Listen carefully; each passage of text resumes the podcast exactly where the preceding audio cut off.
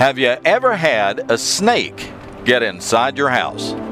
We're talking about a snake in the house on this episode of the Driving with Rob podcast.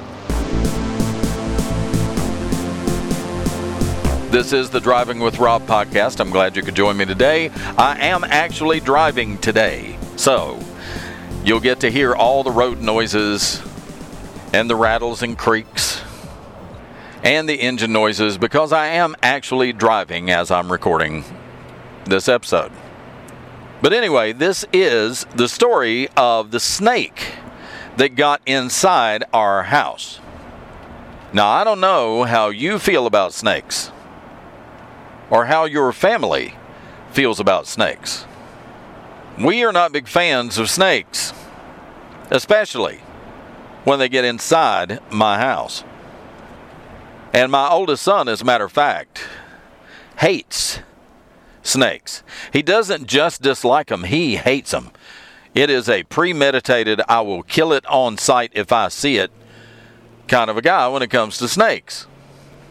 James once shot a little black snake, and it couldn't have been much more than half an inch in diameter. And he showed me the snake. And I said, How many times did you shoot? He said, Five. I said, You hit this thing three times and barely missed it with the other two because I could see the ricochet marks in the concrete. He shot this snake on our driveway. And it wasn't like James was standing over top of the snake when he shot it. This young man hates snakes. He was at least 20 feet away and hit it three times. I said, that was some good shooting. I'm not deathly afraid of snakes. If I see the snake first, before he sees me, I'm usually okay with a snake. I don't like to be surprised by a snake. I don't like to step on one as long as I see him first. And I will always give a snake a means of escape. Because, in general, people who get bit by snakes get bit while they're trying to kill them. And I've always been kind of a live and let live kind of guy. Anyway, so if I could give that snake a means of escape, they will usually crawl away and not cause me any problems. But a snake inside my house, that's a whole nother ballgame. But as it happened one day, many, many years ago, when the kids were little, my son Samuel had asthma at the time. Well, he comes running upstairs, out of breath, wheezing, and said, Daddy, Daddy, Daddy. I said, Calm down. Try to catch your breath. And he managed to get out the words, Snake, snake. Well, I'm sitting in my recliner, chilling watching some TV.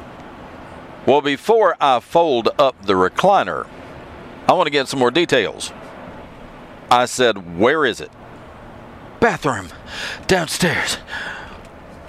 Okay, it's in the bathroom downstairs. How big is it? And he held his hands apart to indicate that it was about two feet long. I said, Okay. I'm not dealing with an anaconda this is not going to be a Marlin Perkins from Wild Kingdom moment. I'm not dealing with a 50 foot snake. Two feet long, yeah, I can probably handle that. So I fold up the recliner at this point. And I said, Can you show me? Well, I went downstairs with him, and he stayed behind me, but he said it's in the bathroom.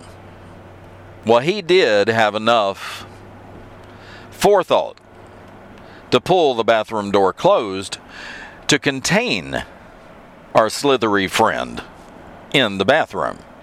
So at least it would stay in the bathroom. So I eased the door to the bathroom open. And like most people, after I ease the door open, first thing I do is look in the floor. Because I figure that's where it's going to be, right? It's going to be in the floor. So, not wanting to freak out my son, I'm looking around, looking. Where did it go? And Samuel, who by now had kind of gotten his breathing under control, he says, It's right there. This snake was stretched out completely straight along the backsplash of the bathroom countertop, the bathroom sink. So I'm thinking to myself, do I reach out and just grab it? Because here the snake is, he's just relaxing, hanging out.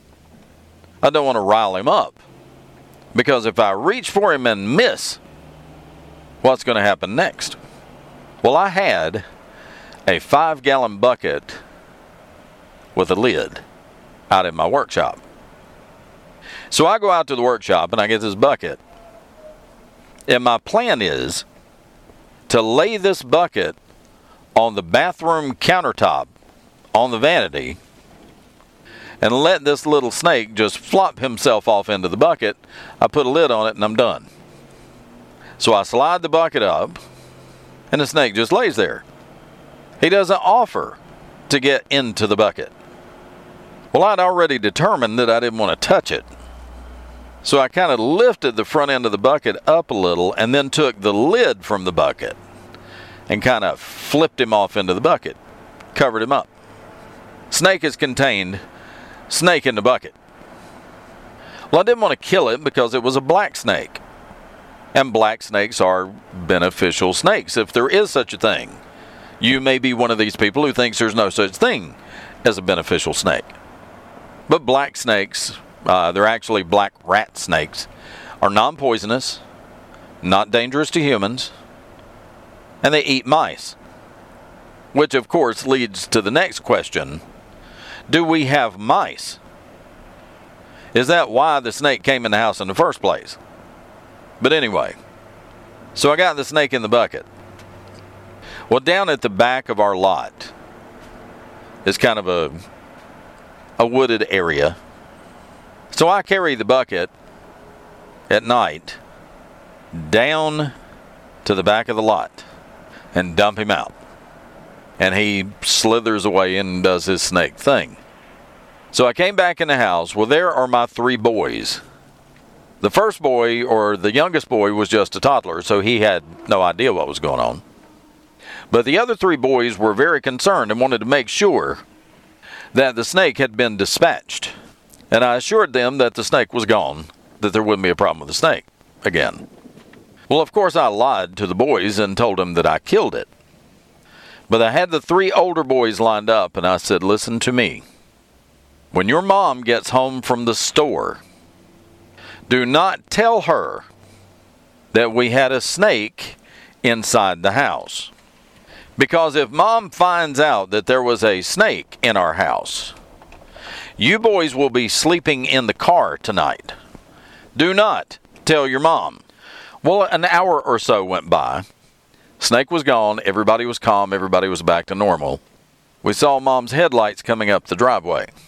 And I told the boys again don't tell mom. As soon as she opened the door, they ran to the door and said, Mama, Mama, Mama, guess what? Mom only had one foot in the door. She pulled that foot back.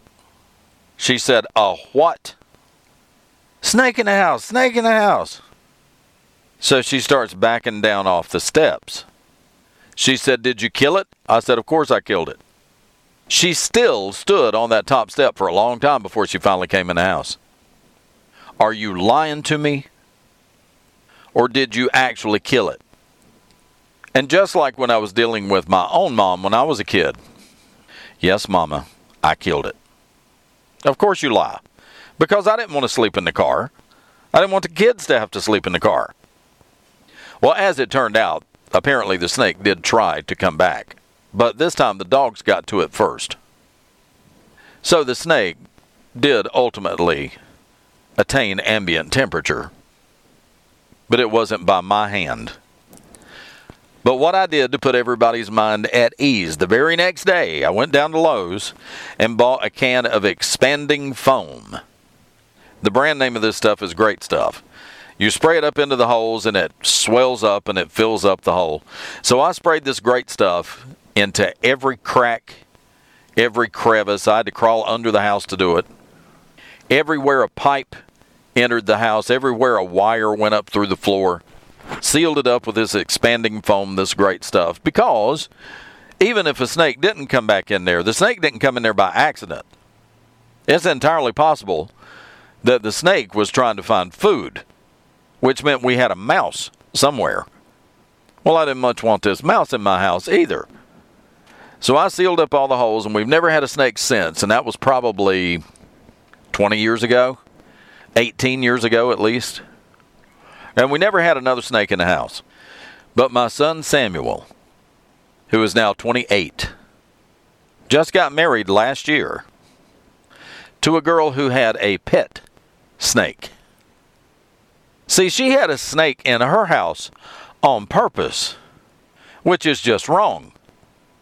I think she had a little python or a little boa constrictor, whatever it was, but she had a snake in the house on purpose.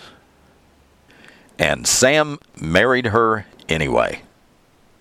The snake stayed at her mom and dad's house because Sam still don't want a snake in the house. And neither do I. But that's the story of the snake in the house. Thanks for downloading. Thanks for listening. I appreciate everybody who tuned in to listen. Make sure that you're a subscriber so that you're actually getting updates and notifications so that whenever I download a new episode, you'll get a notification to let you know. All right? You can listen to the Driving with Rob podcast wherever it is you go to listen to podcasts. You can tell your friends about it. Just tell them to do a Google search for the Driving with Rob podcast. I'm on Spotify, I'm on iTunes. Everywhere you go to look for podcasts, you'll find them. So tell your friends too. I would appreciate it. Thanks again. I'll talk to you next time. Bye now.